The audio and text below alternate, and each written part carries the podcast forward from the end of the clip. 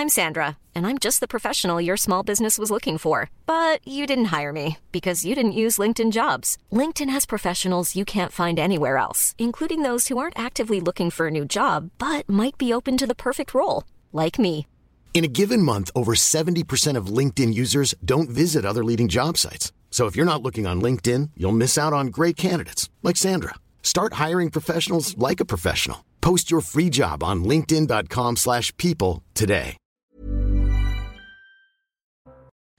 Bonsoir à tous, Philippe Bilger, Paul Melun, Olivier D'Artigol et Georges Fenech. Nous allons évoquer une nouvelle fois ce soir l'affaire euh, Palmade, un deuxième, homme, un deuxième homme qui a fait un signalement dans l'enquête sur la détention d'images pédopornographiques a été entendu aujourd'hui par les enquêteurs. Il a remis euh, du matériel vidéo aux enquêteurs. Précisément, ce matériel est évidemment en cours d'exploitation. Nous sommes avec Antoine Estève en direct de Bordeaux. C'est d'ailleurs euh, une enquête qui est menée au pas de charge, j'ai ce sentiment en tout cas.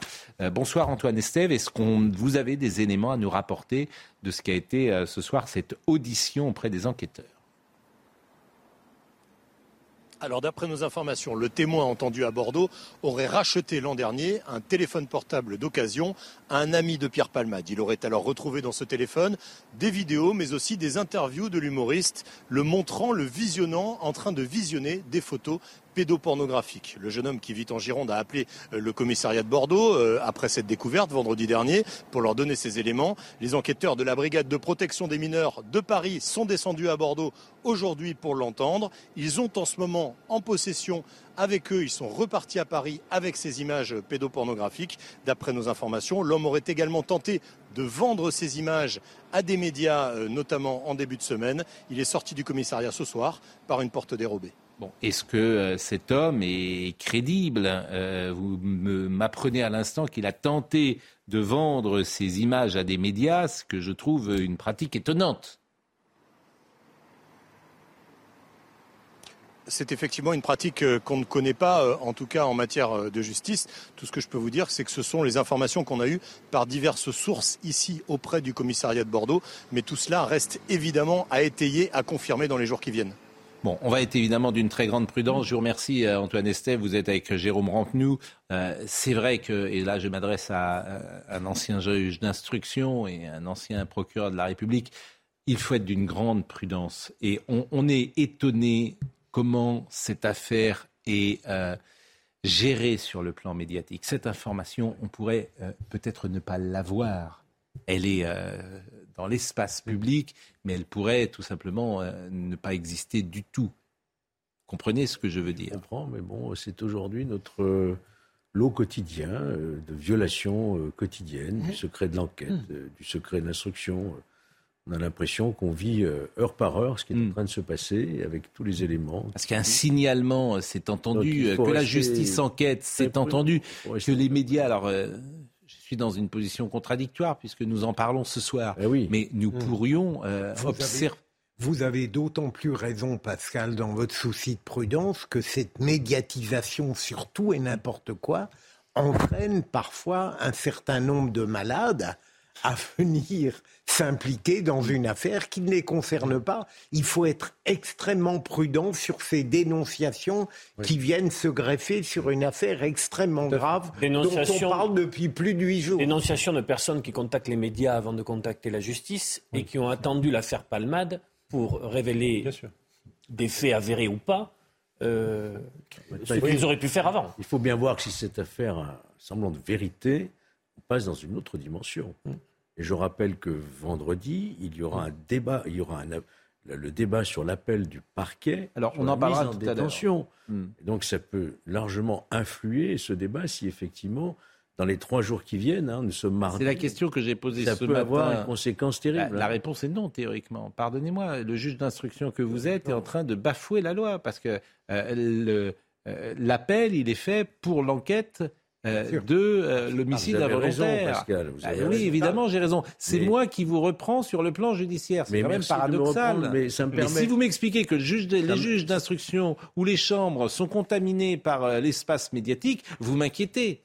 Non, parce que c'est ça que vous êtes en train de me dire. Parce que ces deux affaires sont disjointes. Cette deuxième affaire, ou troisième maintenant. Et, troisième. Et, c'est la plus grave. C'est la plus grave en termes de, de sanctions pénales. C'est la plus grave que l'homicide involontaire. Si, en fait, il encourt là. Ça peut aller jusqu'à 20. ah oui, oui. Ça... Il est en état de récidive. En plus, il est en état de récidive. Mais je veux dire, Donc, à partir de ce moment-là, il y aura des investigations à faire. Il faudra protéger, éviter les concertations frauduleuses. Mm. Donc là, ça justifierait davantage un deuxième débat contradictoire s'il mm. a lieu. Et là, la, décision pourrait être différente. Mm. Bon, euh, en tout cas, je ne sais pas si euh, Antoine Estève est, toujours avec nous. Il peut évidemment euh, intervenir, bien sûr. Alors, ça ne nous empêche pas, en revanche, de mettre un focus sur quelque chose qui existe, parce que c'est la pédopornographie aujourd'hui. Et moi, j'ai entendu des choses que j'ai trouvées absolument sidérantes aujourd'hui, qui évidemment ne sont pas liées à, à l'affaire Palmade, bien sûr, et je prends des précautions oratoires. Mais j'ai entendu, par exemple, le docteur euh, Dan Véléa sur notre antenne, qui est psychiatre, qui explique que les images pullulent sur euh, euh, le net. Écoutez-le, ce psychiatre. Les images à caractère pédopornographique, ça pullule sur Internet sur des tas de sites plus ou moins cachés avec des directions qui sont prises par les fournisseurs d'accès. Euh, évidemment, c'est quelque chose d'abominable et criminel, l'existence de ces images, mais il n'est pas rare d'entendre certains dire oui, mais le, fait que les gens consultent les images pédopornographiques, ça leur permet une forme de catharsis, éliminer des pulsions violentes parce qu'ils ont consulté des images, donc ils ne passent pas à l'acte.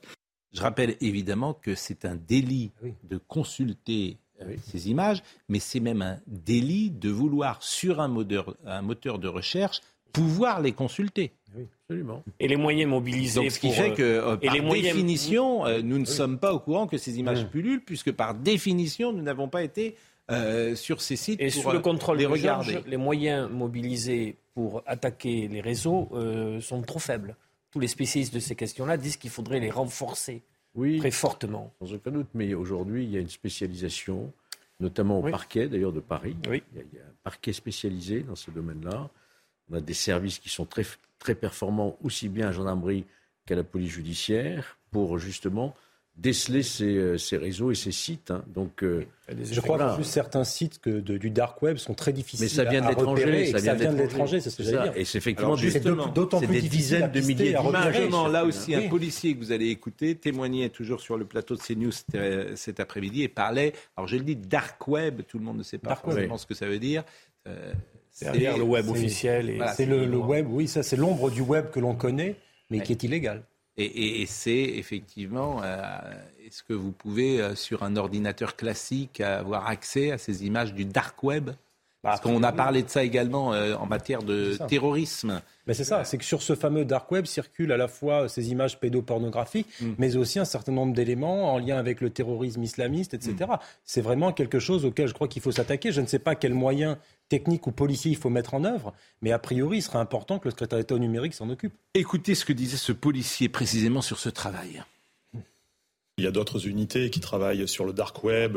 Il y a des offices centraux de cybercriminalité qui se montent cette recherche de filières d'images à caractère pédopornographique. Pardon. Euh, beaucoup d'unités travaillent dessus. Là, la brigade de protection des mineurs du 36 qui travaille sur ce dossier mhm. arrive a posteriori sur une dénonciation. Mhm. Et, euh, une double dénonciation. Double dénonciation. Un deuxième individu vient de, vient de se désigner. Et euh, un témoin, un auteur, on ne sait pas trop. Il va mhm. falloir l'entendre, ce qui est en cours à, en cours à la centrale de mhm. Bordeaux. Donc voilà, la, brigade de protection des mineurs vient a posteriori là aujourd'hui.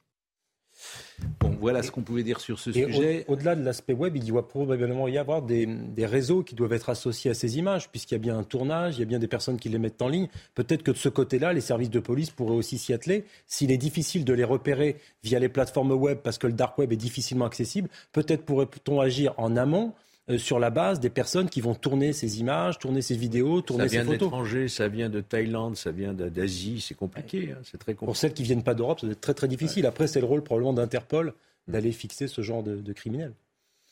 Mais bon. Euh, je ne peux qu'approuver. Non, mais c'est Il y a des points très, très importants. Très, très inquiétants. Je veux dire, il y a, dans cette société telle qu'elle s'organise aujourd'hui, avec le net, avec le numérique, il y a deux choses qu'on découvre pas qu'on découvre d'ailleurs, mais euh, dont on prend peut-être euh, conscience entre la drogue, la pédopornographie et ce qui peut se passer sur les réseaux, on peut quand même être euh, inquiet euh, de certaines dérives de notre société. Et de la, pratiquement de l'impuissance euh, presque obligatoire pour régir certaines transgressions parmi les plus graves.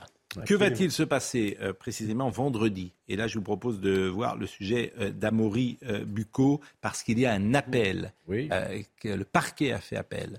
Là, ce n'est pas un juge seul qui va décider. La chambre d'instruction de la cour d'appel.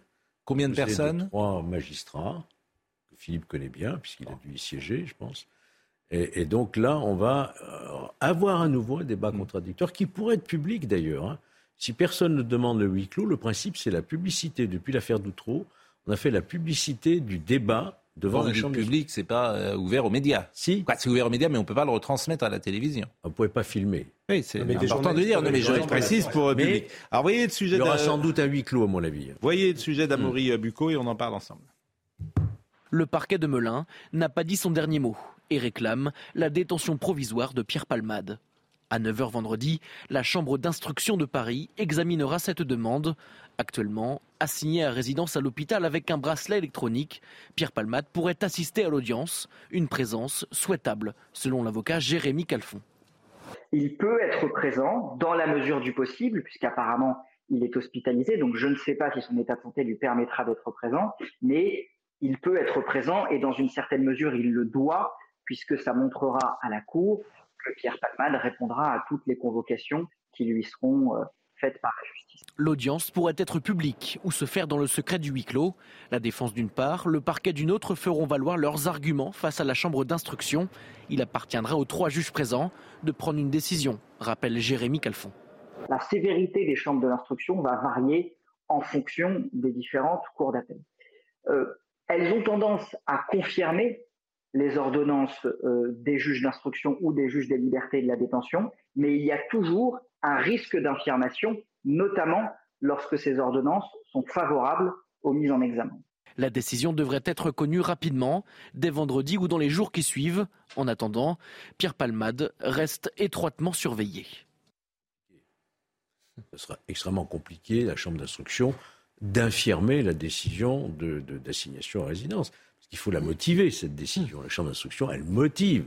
Pendant qu'elle dise qu'il y a un risque de fuite, m'étonnerait, qu'il y a un risque de concertation frauduleuse, ils ont tous déjà été entendus, ceux qui étaient dans la voiture.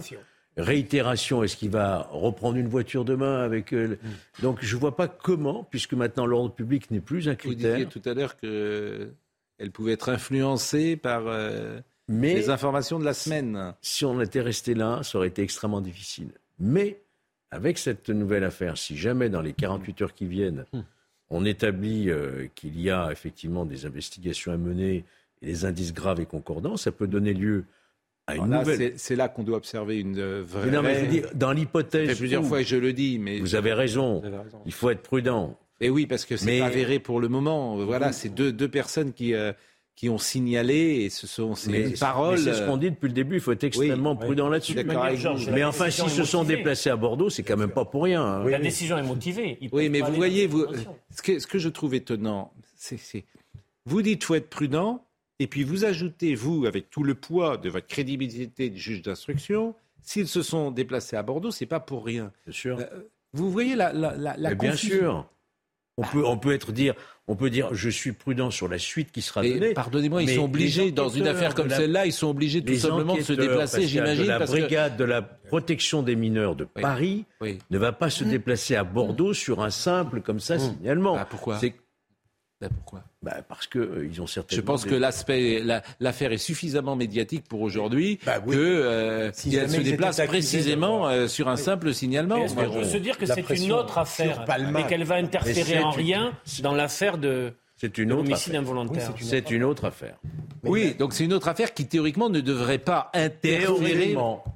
Bah, j'avais ce dialogue hier euh, avec euh, Sandra Buisson qui était très rigoureuse. Elle a raison. Hein, Théoriquement, ça ne devrait pas. Mais ça, ça ne, si ça pesait, Pascal, ce hmm. serait évidemment uniquement dans le fort intérieur des juges, puisqu'ils ne pourront pas, dans la motivation dont, tu parles, hmm. dont vous parliez, Olivier, en pas. Il y a une image.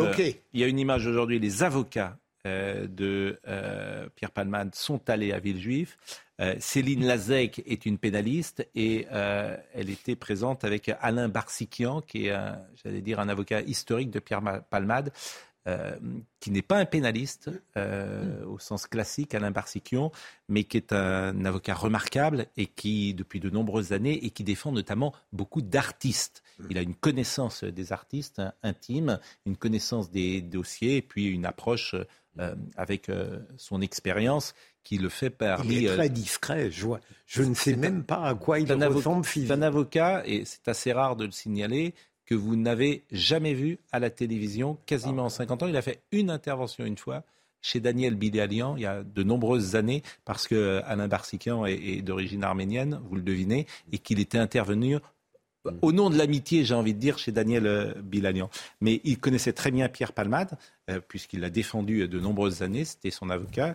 Euh, puisque je vous l'ai dit, il est obligé quand même, si à la sortie de la chambre d'instruction, la presse sera présente, j'imagine. Je crois pas. ce n'est pas la tendance. ce n'est pas la tendance. le défenseur a, quand même, il peut ne pas répondre. Ce n'est pas la tendance de, M. Barsikian ni, de Mme Lazec qui observent et, sans doute ont-ils, euh, ils ont compris aujourd'hui que la défense de Pierre Palmade médiatiquement inaudible ah oui. est inaudible. Oui, c'est très très difficile. Donc, euh, est, inaudible. Donc, je trouve qu'il y a une forme de dignité pour tout dire et de réserve et de discrétion qu'ils observent, qui me paraît dans le monde d'aujourd'hui plutôt, une, bonne chose. Cette affaire, oui. Plutôt une, une bonne chose. là-dessus. Oui. Bon, euh, que pouvons-nous dire également sur pourquoi la drogue? Et là, il y a effectivement, on, entend des choses d'ailleurs qui sont assez intéressantes aujourd'hui et qui font écho peut-être à ce que les uns les autres vivent dans leur vie personnelle. Par exemple, Monsieur Pierre Sidon, ça fait plusieurs fois, je ne connaissais pas Pierre Sidon, il est psychiatre, ça fait plusieurs fois que je l'entends, et il nous donne des raisons, parce qu'on peut tous être confrontés à la drogue dans nos entourages, un parent, un enfant, que sais-je. Et il nous donne une clé de compréhension sur la drogue. Euh, pourquoi la drogue? Écoutez-le. Il ne faut pas croire qu'on peut prévenir tout. Pourquoi? Parce que la vraie prévention, c'est éviter que quelqu'un soit heureux uniquement grâce à la consommation de drogue ou d'alcool. Ce qui rend quelqu'un addict, c'est que pour la première fois de sa vie, il a éprouvé non pas de s'amuser, mais un soulagement d'une souffrance. C'est ça le secret de l'addiction. C'est que vous rencontrez quelque chose qui enfin vous apaise. Ils en parlent très bien, les toxicomanes, il faut les écouter. Ce pas des gens qui s'amusent pendant que le reste du monde travaille. Ce, n'est pas un vice, comme parfois on lit encore sur les réseaux sociaux. C'est un auto-traitement et il en faudrait de meilleurs. Par conséquent, la vraie prévention, c'est un traitement. c'est très important ce qu'il dit. C'est très intéressant ce qu'il dit. Il le dit bien avec des mots choisis et précis. C'est que finalement, euh, lorsqu'on est confronté à la drogue pour des proches, c'est finalement la drogue arrive comme un palliatif à une profonde souffrance, et c'est cette profonde souffrance psychique qu'il faut traiter en amont si on veut éviter la prise de drogue. Et que finalement, c'est bien là que s'inscrit la démarche probablement d'un psychiatre ou d'un psychanalyste, d'agir sur les causes de la prise de drogue. Toute personne qui fréquente ou a fréquenté des personnes qui sont toxicomanes, c'est très bien, qui ne sont pas tombés dans la toxicomanie comme ça, par hasard, ou à l'occasion de, rien du tout. Ils sont tombés dans la toxicomanie à l'issue d'un mal-être et ils ont trouvé euh, la, un espèce de palliatif, de médicament, de remède à leur mal-être via la prise de drogue. Donc c'est en agissant en amont. Certaines drogues, un phénomène de dépendance. Ah après, la dépendance, pas, par exemple, dans la cocaïne. Vous avez raison. L'héroïne, il y a un phénomène physique de dépendance, indépendamment euh, de son état psychique, etc., qui prend le dessus. Non, mais sur euh, hum. le cannabis, euh, j'entends beaucoup de témoignages disant ça m'apaise. Absolument. Et de retrouver. Absolument. Notamment chez les gens qui ont des troubles du sommeil, qui prennent du ah cannabis le soir pour s'endormir, ce qui est une très mauvaise habitude, et qui ah après se généralise et les rend finalement addicts à la prise de cannabis. Mais on a beaucoup changé sur le cannabis. Je me souviens d'une époque où on disait que c'était inoffensif.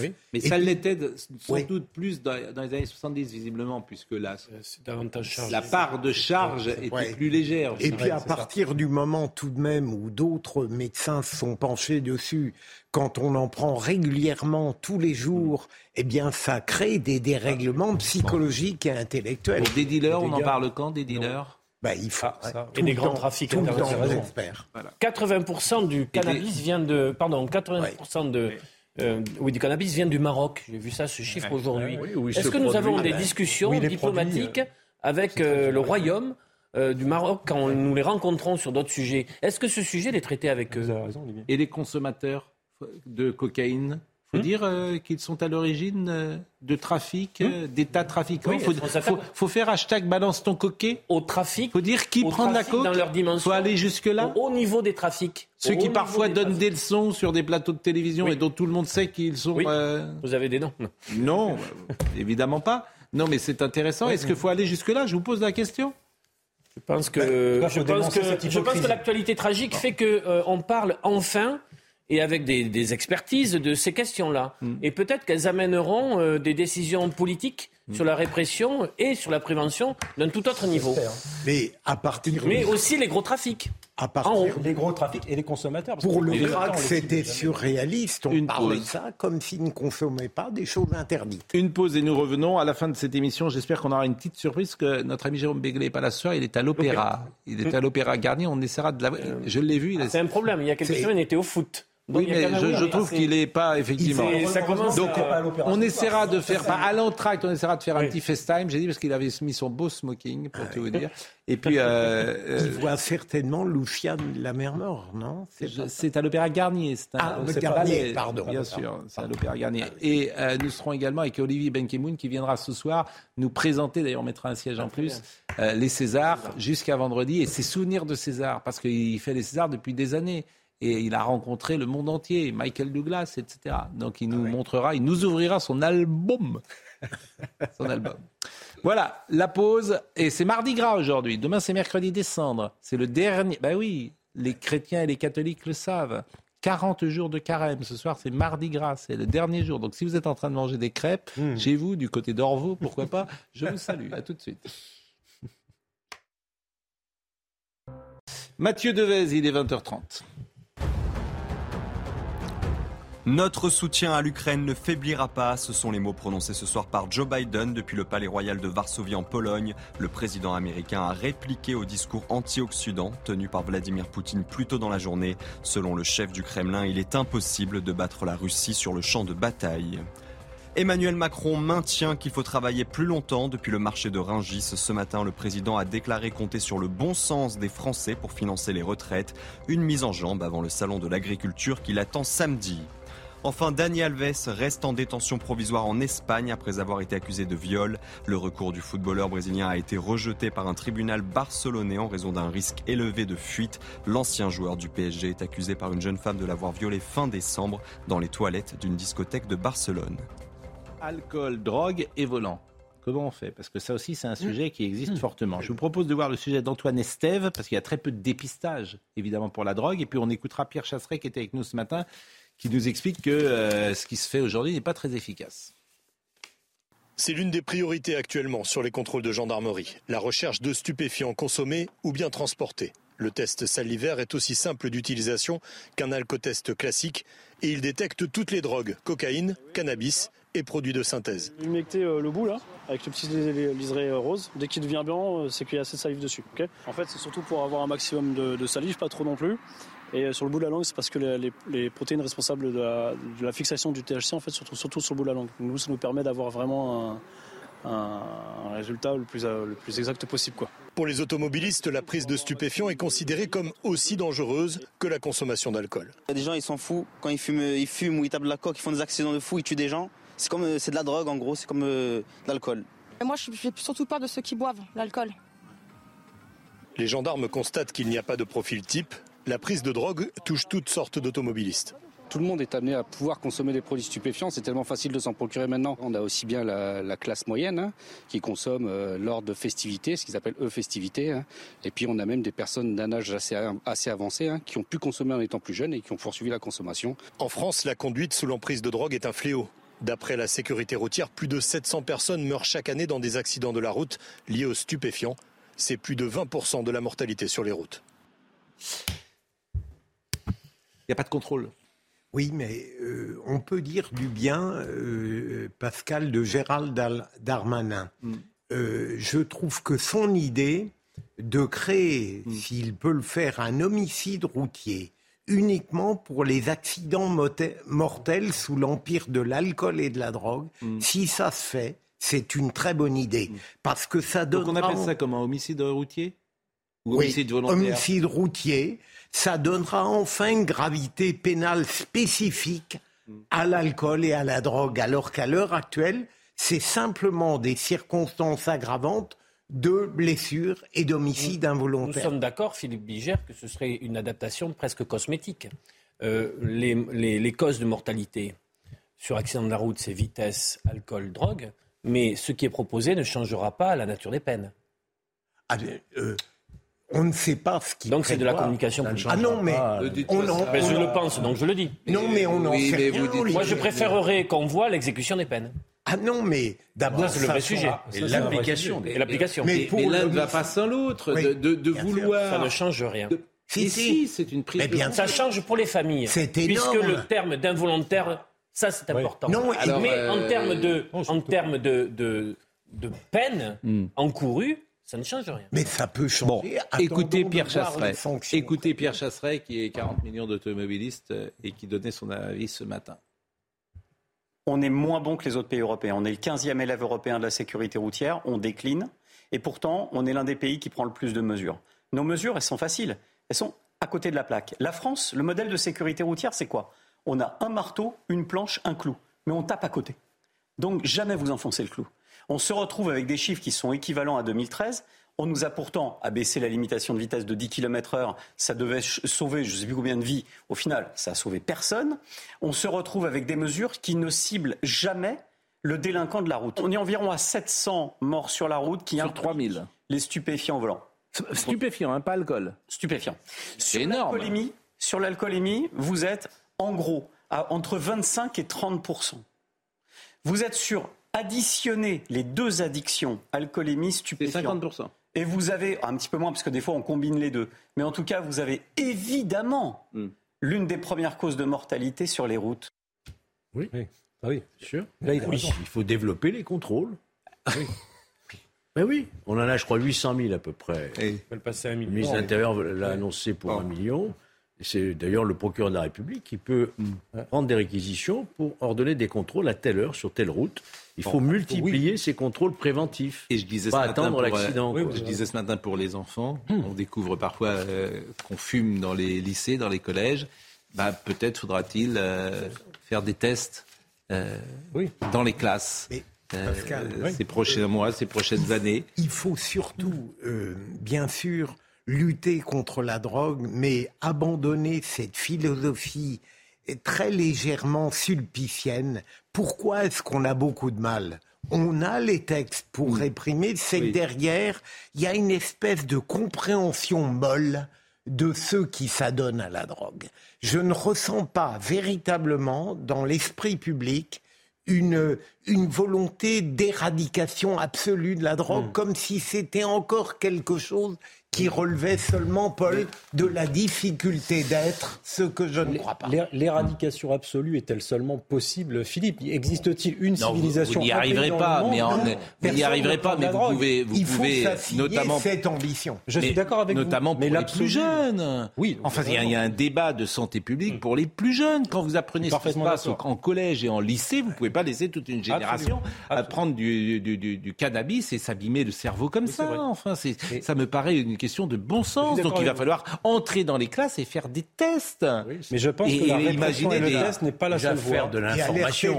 Mais arrêtez avec l'information, ça si, sert à rien. mais si. Mais tous les élèves te disent, moi j'en les entends, les élèves, ils ont 15 ans, 16 ans, il y a un type qui arrive et qui dit prendre de la 15 drogue, c'est mal. à l'école primaire. Ça sert à Faut rien. le dire le plus tôt possible, et puis c'est le rôle Est-ce des que familles vous- aussi. Est-ce que vous connaissez un domaine, Georges, où l'information a servi à quelque chose Il y en a un que j'entends pas. hein. Oui, il y en a, Ah, il y en a un que j'entends pas sur ce dossier-là, c'est Monsieur Dupont-Moretti. hein. Je Ah ne l'entends pas.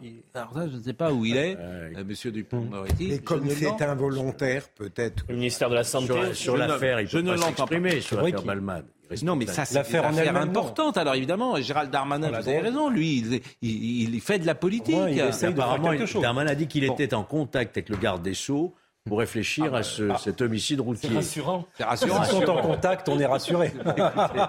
Voilà. Bon, Emmanuel Macron ce matin à Rungis. Bon, quand on veut parler à la France qui se lève tôt, on va à Rungis. Euh, bon, moi, je suis toujours circonspect parce que ça sent un peu euh, le coup de com. Bien évidemment, on se balade dans les, on se balade dans les travées, mais les Ça gens. fait penser à la campagne présidentielle. Ils vont tous Rungis. hein. Oui, mais les gens, les gens qui sont là, manifestement, ils sont pas très offensifs. On leur, a- on les a prévenus la veille qu'il fallait peut-être pas poser des questions qui dérangent au président de la République. Peut-être. Il n'y a pas d'instant de vérité dans ce qui s'est vu ce matin. Nous sommes d'accord. Vous voulez dire, Pascal, que ça aurait été un peu téléguidé euh? Je ne dis pas ça, je dis, je dis que peut-être qu'au salon de l'agriculture samedi, il y aura un Ah oui, échange. ah, ça sera différent. Ça, Ça, sera peut-être différent. Là, ce que j'ai vu ce matin, bon, c'est, c'est, c'est, c'est- La c'est- spon- ça, ça me paraît pas la réalité de. Il est en contact Je suis d'accord avec vous. Il y a 70% des gens qui sont contre la réforme en a des pas croisé un retraites. seul. Et alors ce matin, il n'y en a pas vu un. Donc personne n'était. Je veux dire, personne. Tous les... Parce que- On n'en a même pas parlé. Ceux qui C'est-à-dire sont, que- ceux qui Non, sont mais je vous contre se lèvent plus tard. non mais ce qui est drôle, c'est que ce matin, il n'a même pas été question de la réforme des retraites. Les gens arrivaient. Il a Non, dit si. à peine. Si. Alors voyons. alors là, il a tout de même dit Si, quelque si, chose. À peine. Enfin, il a peu, été interpellé là-dessus. Voyez euh, le sujet de Gauthier Legrette et après, euh, il a parlé du bon sens. Oui. Et alors le bon Ça- sens, près de chez vous, qui était un slogan historique, mais j'ai retrouvé une archive de Valéry Giscard d'Estaing qui parlait également du bon sens. Vous verrez après ce sujet. le bon choix. Giscard d'Estaing. C'était- Et c'est marrant ce que vous dites parce Bon que choix. oui, vous, vous savez pourquoi il avait dit le bon choix. C'était à Verdun-sur-le-Doubs. Ben, C'était avant les élections de, Ah. de 1978, les législatives. Ah oui, il voulait se mettre à Rambouillet, quand même, le président de la République, si euh, la gauche passait en 78. Il quittait l'Élysée, il allait à Rambouillet. Bon. Et c'est drôle ce que vous dites, parce que dans l'archive qu'on écoutera tout à l'heure, il dit le bon choix, mais également le bon chant. Et vous verrez, parce que c'est. euh, Très belle imitation. Oui, je ne sais pas, mais en tout cas, vous verrez, c'est absolument extraordinaire. Vous En pourriez 78, nous faire tous les présidents. oui, je- il y en a que je ferai moins que d'autres. Mais, euh, mais, mais je sais que. Ceux qui n'ont pas vu Pascal Pro dans la loge, tout à Oui, l'heure, bon, d'accord. il imite Sarkozy d'une Non, façon arrêtez, oh là là, mais arrêtez de dire des choses pareilles. Euh, je- je- jamais de la vie. Euh, écoutons, écoutons euh, Gauthier Lebret, s'il vous plaît. Donnez un téléphone. C'est un retour sur le terrain après des mois d'absence. Emmanuel Macron, discret pendant les débats à l'Assemblée sur la réforme des retraites, reprend la main. Pour le président, sa réforme, c'est du bon sens. Dans l'ensemble, les gens savent que oui, il faut travailler euh, un peu plus longtemps, en moyenne tous, parce que sinon on ne pourra pas bien financer nos retraites. Je pense que tout le monde a du bon sens dans notre pays. Tout le monde sait que c'est simple. On a un système auquel on tient, qui est un trésor, qui est, on dit toujours, c'est au fond le patrimoine de ceux qui n'en ont pas. À Rungis, les travailleurs se lèvent tôt, portent des charges lourdes et travaillent dans le froid. Alors forcément, il parle pénibilité au président. Dites au président, vous avez mal au dos, les métiers pénibles. C'est ça que Ça je fait parle combien de temps que vous dessus. le faites? Ça fait 22 ans que moi j'ai fait dans Ça fait 23 ans, moi j'ai fait ce métier. Et là, vous sentez le... Ouais, ça va. Les douleurs, tout ça. C'est pour ça qu'après 45 ans, il faut un suivi médical renforcé. Emmanuel Macron interrogé sur les prix des carburants qui s'envolent. Il promet, un geste sera fait. Façon de mettre la pression sur Total Energy qui enregistre des bénéfices records en 2022. Je vous jure, ça, ça prête à rire. Donc il y a quelqu'un qui arrive qui dit Ça fait 22 ans que je suis crevé, Incroyable. que je suis fatigué. Euh, visite médicale renforcée. À partir de 45 ans. Il aurait pu lui donner un numéro vert aussi, hein, s'il Oui, voulait. Mais c'est évidemment pas ce que tu, tu attends euh, là-dessus. Je pense que cette loi, elle a un- effectivement. Évidemment qu'il faut sans doute travailler plus pour les cadres et ça, mais pour les métiers pénibles, Tout à il faut fait. vraiment trouver un. C'est inaudible de, demander à des gens qui ont travaillé pendant 25 ans, 30 ans, dans des frigos, porter des charges Bah, lourdes, évidemment. et de leur dire avec ce petit sourire un peu narquois, alors je trouve ça difficile, et je trouve que la scène que vous avez projetée Hmm. fait un peu village Potemkin. Pardonnez-moi. Je me demande pourquoi est-ce qu'il n'a pas été interpellé sur le fond de la réforme. Mais Je parce que, c'est délicat de parler au président de la République. C'est Mais c'est son rôle délicat. de recueillir Oui, la parole. Mais oui, bah, il a qu'à écouter ses news. Bah, Qu'est-ce que vous voulez que je dise j'espère Il a qu'à écouter. Il euh, n'a qu'à lire les sondages. Il a qu'à voir les, sondages, il a qu'à écouter. Les euh, enquêtes d'opinion. Le dernier, de est-ce que vous jugez, dernière enquête d'opinion, hier, est-ce que vous jugez Ah. cette réforme juste Oui. 22% juste. Est-ce Oui. que vous la jugez claire 20% juste. Ben oui, mais Alors qu'il- qu'ils ont passé trois pas semaines à vouloir la rendre juste et claire. Bon, alors, il parle du bon sens, parce que le bon sens, alors ça, c'est le truc euh, le plus tabou. C'est quoi le bon sens? C'est une manière d'exiler les adversaires dans le territoire de l'absurdité. Euh, c'est ça le bon sens. Lorsqu'on parle du bon sens, c'est toujours un peu inquiétant, comme si les adversaires ne l'avaient pas. Mais c'est quoi le bon sens? Et retirer la réforme. Pour Emmanuel Macron, c'est clair, c'est du côté du pouvoir. C'est Raymond Barre qui parlait du bon sens, surtout. Plus que. Bon, je ne sais pas qui en... C'était le Crédit Agricole, surtout qu'en parlait. C'est pas loin du camp de la raison. hein. Le bon sens. Non, mais le bon sens. paysan, le bon sens. Voilà, le bon sens, appelle c'est bon sens quoi. Le bon sens, Le bon c'est sens, euh, d'acheter une maison en fonction de ses revenus. Ça, ça s'appelle le bon exemple, sens. ça, c'est exemple. bon père de le famille. Bon, voilà, le bon sens, c'est de de de de que de pas prendre sa voiture précisément quand euh, t'as bu un verre de trop. C'est Le ça. bon sens, c'est la logique. Voilà. Le bon sens, c'est de savoir pourquoi t'es Capable fait. de jugement Alors, écoutez Valéry Giscard d'Estaing, on est co- Alors, je précise, on est en 78. En 78, la gauche a failli gagner les élections législatives. Voilà, parce que c'était vraiment, euh, c'était chaud, si je veux Oui, dire. Et avant donc euh, l'élection, euh, Giscard avait fait ce fameux discours de Verdun sur le Doubs. Il disait je pars pour Rambouillet si je suis pas réélu. Et écoutez ça parce que c'est savoureux. pas réélu si la gauche ne- passe. Je m'exprimerai avec modération, hors des polémiques et des querelles de personnes. Comme responsable, je vais vous parler du bon choix. Le bon choix est dicté par le bon sens. Il faut regarder la vérité en face et elle vous répond ces quatre vérités. Donc, c'est- c'est- Extraordinaire. Emmanuel Macron pourrait dire la même chose, c'est la Oui, vérité. enfin.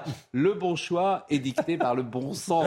Et ça lui a pas porté chance en 81, le bon Il sens. avait hein, le monsieur sens de la formule, hein Oui, Oui, comme quand il répond à Mitterrand, vous n'avez pas le monopole du Oui, cœur. oui. Il avait le C'est sens. quelqu'un qui avait le sens. Alors, de la Quand il a dit au revoir, il a eu euh, Et la un clarté sens du de la formule peut-être un peu suis moins d'accord aiguisé. avec La clarté du propos. La clarté le du. passif. Non mais, non, mais- C'est le passif. Ah, je suis d'accord avec vous. il rendait clair les choses compliquées, quoi. Oui, je crois que c'est euh, Jacques Servan, Jacques, euh, Servan-Schreiber Jacques Servan-Schreiber disait qu'il avait une case en plus.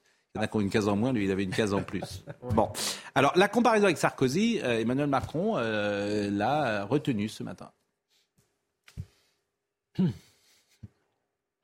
Moi, j'assume toutes les comparaisons avec euh, mes prédécesseurs. Euh, Le président Sarkozy euh, est, venu ici quand il faisait campagne. Le président Chirac aimait la tête de veau. Le président Hollande est venu aussi à plusieurs reprises. C'est un lieu qui est régulier des présidents parce que c'est un lieu qui représente en effet à la fois les savoir-faire de notre pays, la gastronomie, la, tradition et, tous les métiers. Et en effet, c'est un de ces lieux où on travaille. On se lève tôt, on travaille de nuit dans des conditions parfois difficiles. Et pour lequel il faut avoir beaucoup de reconnaissance. Et justement, euh, Nicolas Sarkozy, comme on est ce soir dans du vintage présidentiel, on va voir, euh, on est pendant la campagne, là, je crois, où Nicolas Sarkozy était allé en 2007. Et alors, le- il était allé, mais il mettait le- la raison pour laquelle il venait peut-être plus clairement. Il mettait au cœur de ça le travail. Écoutez, c'était à Rungis également. Ce matin, je suis venu à Rungis pour voir la France qui se lève tôt. Parce que je pense toujours que le problème de la France, c'est le travail. Les Français au boulot, et il y aura moins de clodo. Pour faire travailler les gens, merci beaucoup. Bon, voilà, c'était la France qui travaille et c'était ce que je voulais euh, vous montrer. Bon, euh, affaire à suivre et ça va être très important samedi puisque samedi, euh, le président Macron sera au salon de l'agriculteur. Euh, il est de l'agriculture l'année dernière, il y avait l'Ukraine, il était pas allé ou peu allé. Ça a été Il y a deux ans, c'était le Covid, etc. Et euh, Ça va être son premier salon, il va voilà. pouvoir Et il y a une fois où il a battu le record. Je crois. Il il 9 avait battu le matin, record, Jacques. Chirac. attendu par la profession. Il doit faire. moins. Il oui, doit problème avec la de grande 10 heures. distribution, problème Ah bah sur les oui. pesticides, problème sur les revenus des agriculteurs. Ça va être plus chaud. Puis les Mais oui, mais il agriculteurs, faut les- Là, c'était un peu oui. sous- dans les les agriculteurs sont très confrontés à la hausse de l'énergie. entre le pesticide, bien sûr, et puis le pesticide, on leur explique, bien sûr qu'on leur explique Bah, qu'on ne peut pas faire d'agriculture sans pesticides, et on culpabilise ceux qui mangent de la viande, donc c'est un peu compliqué. Donc, Ils je sont dans un dilemme mange- terrible. Je veux bien qu'on mange tous du tofu, mais il faut aider nos agriculteurs.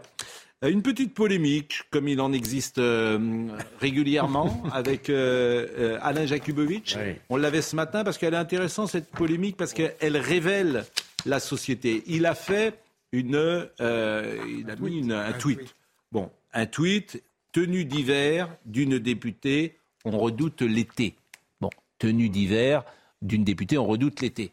Bon, on- pourquoi a-t-il écrit ça? Parce que cette dame est en basket et en short. ce qui peut-être n'est pas la, tenue, la plus convenable. Déferlement sur les réseaux. Euh, les attaques sexistes contre la tenue de la députée sont une honte. Je ne crois pas que ce soit sexiste. Si l'homme avait été en t-shirt et en et, comment dire en bermuda, il aurait sans doute écrit de la même chose parce que tenue d'été, euh, tenue d'hiver, on attend la tenue d'été. Je ne vois pas où, euh, vraiment où, sont où, ça, où est le sexisme là-dedans. Elle mériterait la mise en retrait de celui qui les tient au nom d'une association respectée. Raquel Guirarido, supprimez votre tweet. S'en prendre à une femme politique sur la base de sa tenue est une discrimination des plus classiques. Celle provoquée par le machisme, ne le voyez-vous pas? Alain Jakubowicz, qui a répondu, je ne sais pas s'il a bien fait, la façon dont vos amis s'accoutrent et se comportent à l'Assemblée est indigne du lieu où vous siégez et des Français que vous êtes censés représenter. Ne le voyez-vous pas Et il a écrit en écriture inclusive. Du coup, Raquel Garrido lui répond La petite moquerie sur l'écriture inclusive, vous signez votre méfait dit-elle. Bon sang, mais c'est moi, bien sûr. Qui est député? C'est elle, pas vous. On pourrait dire que vous lui devez un peu de respect. Non, mais Mme Garrido, elle, a perdu le sens commun. Mais je déteste les leçons de maintien, etc. etc. Mais le plus fou, c'est la LICRA.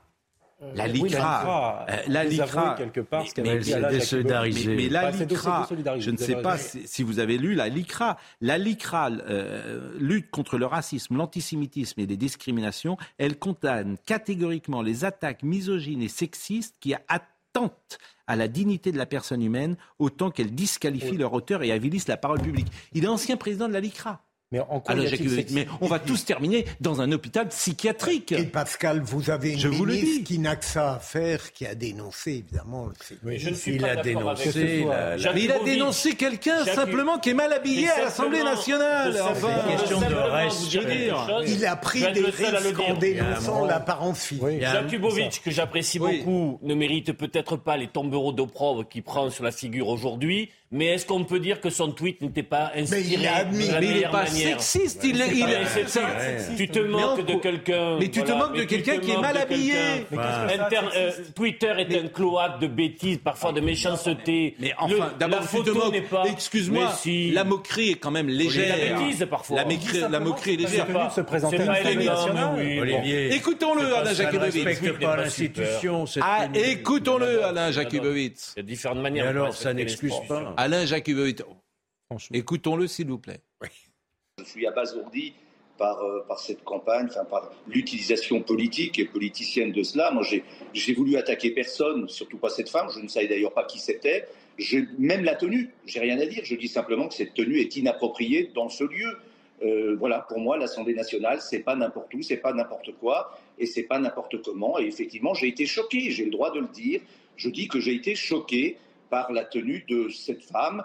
Si été un homme, c'était exactement la même chose. D'ailleurs, je l'ai exprimé d'ailleurs s'agissant d'un autre jeune député qui vient en jean et en t-shirt. Je trouve ça indigne du lieu, point. revoyons l'image, parce que s'il vous plaît. Euh, on parlait de bon sens tout à l'heure il y a une question de bon sens. Est-ce qu'on vient à l'Assemblée nationale habillé comme ça? Non. Homme ou femme? Non. Mais homme ou femme Il y a des hommes qui sont très mal habillés aussi à la voilà, Tenue d'hiver d'une députée, on redoute l'été. Est-ce qu'il n'y a pas là quand même la volonté de, de, blesser la personne oh là là. On peut, Vous pouvez faire la police du vêtement. Oh vous savez, euh, Jacques Lang, quand il est arrivé sans cravate en 81, rappelez-vous. Rappelez-vous, là. Il y a une question de bon goût aussi. Vous foulez le bon goût. Oh. Bon, bon goût. Le bon goût, c'est Olivier Benkevi. ça oui, ça oui. Qui est mieux habillé. Parce qu'Olivier, alors il y a les Césars, il y a les Césars, il y a les Césars sur Canal vendredi. Et je lui ai dit, viens nous parler des Césars. Et je lui ai dit, mais parle-nous euh, de tes souvenirs de tes rencontres. C'est une soirée merveilleuse, les Césars. Et on regardait, j'étais sur son ordinateur, les rencontres que vous avez faites, c'est formidable. Euh, surtout, il fait remonter, fait remonter le temps en me disant, ça fait combien d'années que tu, fais les, Césars? C'est une quinzaine d'années quand même. Hein. en fait, 2009, exactement. Premier, euh, premier souvenir de, César 2009. Vous voulez voir quelques images? Oui, mais montrez-nous des petites images de, vous. Alors, une, année après, j'étais jeune, hein, j'étais même pas, j'avais pas de poils, j'étais glabre. Et je, mettais, une casquette pour que les, les, gars euh, viennent vers moi pour qu'ils me repèrent. En plus, on était sous l'eau. T'as Raïm, tout jeune, un prophète, il va remporter deux Césars. Ça, c'est un des très très grands films. Je vous rappelle qu'il est président, un président d'honneur ce soir-là. Il remporte deux Césars et on va changer la règle à cause de lui, à cause de lui. Frédéric Mitterrand était ministre de la Culture? Voilà, avec le ministre ah, il de a la Culture, poussé Isabelle Adjani. pour être devant la caméra. Isabelle Adjani qui remporte ce soir-là le César de la meilleure actrice pour la journée de la jupe. Ouais. Et puis effectivement, il y a des rencontres. Euh, il y a cet homme-là, Ah. Harrison. Ford. Harrison Ford, qui vient vers moi. Ça, c'est le coup de la casquette. Vous connaissez le coup de la casquette? Hop, et il vient vers moi. Ça, c'est formidable. Et c'est euh, voilà. Et ça, et ça, ils aimaient bien mes, mes, mes camarades se mettre à côté de moi. Donc tous les soirs, vous allez ouvrir votre album comme ça, Je, je, sais pas. plaisir. Il y, a, il y a encore une image qui, qui va suivre, vous allez voir, parce qu'il n'y a pas eu que Harrison Ford. Après, j'ai après j'ai vieilli. Ensuite, j'ai changé euh, beaucoup. Alors Harrison Ford. C'est vrai que là, vous ressemblez à votre père maintenant. On va voir, euh, Est-ce qu'on pourra avoir une archive, là, un Euh, hommage très tardif Regardez, hop. Blier Et, et là, ce qui est formidable, Ah, c'est quand ils viennent, quand ils viennent sur le tapis rouge, si on met un peu de son, vous allez voir qu'ils ils répondent en français. Ils font Ouais, mais ça, c'est l'image dont vous parlez, c'est 1989. C'est Bernard Blier qui arrive et Michel Serrault qui lui remet. Oui. Vous en avez reçu des hommages de Vous vous rendez compte les efforts qu'ils font quand ils viennent Il y a toujours une vedette émotion. américaine. Alors, bon. première image. Oui. Vincent. Et là, on est en retard. Bah, on n'a plus le temps. Alors, c'est dommage. Oui, c'est pour vous derrière. Ma- Michael Douglas, quand même. Une image de Michael Douglas. Allons-y, oui. À qui je pose une question en, en- en français et qui répond en français. Comment allez-vous Très bien, merci. Nous, on est tellement heureux que vous soyez là. Ah oui. Ça représente quoi le cinéma français aujourd'hui pour Michael Douglas? Je, je fais un effort de parler en français, mais c'est difficile. Ok. Quelquefois. Mais vous êtes un grand connaisseur du cinéma français, vous êtes un grand comédien aussi. Euh, tourner aujourd'hui est encore un plaisir. Uh, be in, a, in a acting is a, is a great pleasure. Yeah, yeah. Uh, yeah, no, I. It's it's a wonderful career. You can be 71 years old, and there are still jobs. c'est merveilleux, qu'est-ce que vous voulez que je vous dise euh, Il a 78 ans aujourd'hui. Ah, mais il est, là, il est magnifique. Michael Douglas. C'est ça qui est bien, parce qu'il y a Gordon toujours une Greco. vedette américaine. Il y a toujours une vedette Gordon américaine. Greco, hein, il s'appelait dans Wall Street, non C'est ça. Bon, est-ce qu'on a appelé euh, notre ami Jérôme Comment? Jérôme Béglé qui est à l'opéra. Il va peut-être monter sur scène. Il est là, Jérôme, ou pas? Mais, mais j'ai- je vous ai dit à 20h50 de l'appeler. Il est en entracte, Jérôme Béglé, ami. Oh, mais ça c'est terrible. Ils sont terribles. Ils voulaient pas avoir Jérôme Béglé. Bon, c'est pas grave. Euh, on avait prévu de l'appeler à 20h50. en smoking. Mais, mais on l'aurait vu en que ça se smoking. passe bien pour lui parce qu'il euh, s'était et ennuyé au tout. foot. Mais non, mais euh, je pense que c'est le genre à s'endormir. Je pense à l'opéra. Il, Oui, ça, il- y va pour, il, Ça- y va pour parler après, et pour euh, pour, euh, pour le cocktail. Sa mère ne l'appelle pas, j'espère. Non, mais je pense que c'est- bon. Vedette américaine. Oui, bah, Quoi, je- vedette je voulais- américaine Je veux dire, vous avez vu des vedettes américaines, il y en Ah aura oui, une cette année. à- Ah. Comment David Fincher. David, Voilà. bah, David Fincher. C'est mardi gras. Aujourd'hui, ce soir? On entre en carême. 40 jours jusqu'à Pâques. Donc je salue tous les chrétiens, tous les catholiques qui, ce soir, vont faire euh, peut-être la fête pour la dernière fois. Avant 40 jours, bien sûr. Qui vont, euh, D'où le mardi gras. Demain, c'est mercredi décembre. Ben, ça vous fait rire, mais moi, ça me. Gordon Greco et pas. euh, Go- Gordon Gecko. Gecko. Ah oui. Celui qui me dit ça, il connaît un petit peu la finance, c'est Geoffroy de Roux de Bézieux qui nous écoute. je, je balance. Je vie balance. autorisée. Je balance. Gordon Gecko. Je Les balance. sources sont très bonnes. Je, ben voilà, je, je- je- ça ne pouvait pas. Là, c'est, là, il intervient. Il a raison. On le salue. Euh, C'était un plaisir euh, d'être avec vous. Kylian Salé était avec nous, Nicolas Baillet était à la réalisation, Philippe était à la vision, Nicolas Bollière était au son et c'est l'occasion évidemment euh, de se souvenir qu'il y a 350 ans, Molière disparaissait, il était enterré précisément ce jour. Benjamin No était là, bien sûr, Kylian Salé et Thomas Saint-Jean. Toutes les émissions sont à retrouver sur cnews.fr. Euh, dans un instant, c'est vous Le meilleur de la C'était vous C'était- C'était moi. C'était moi. L'info se poursuit avec Olivier.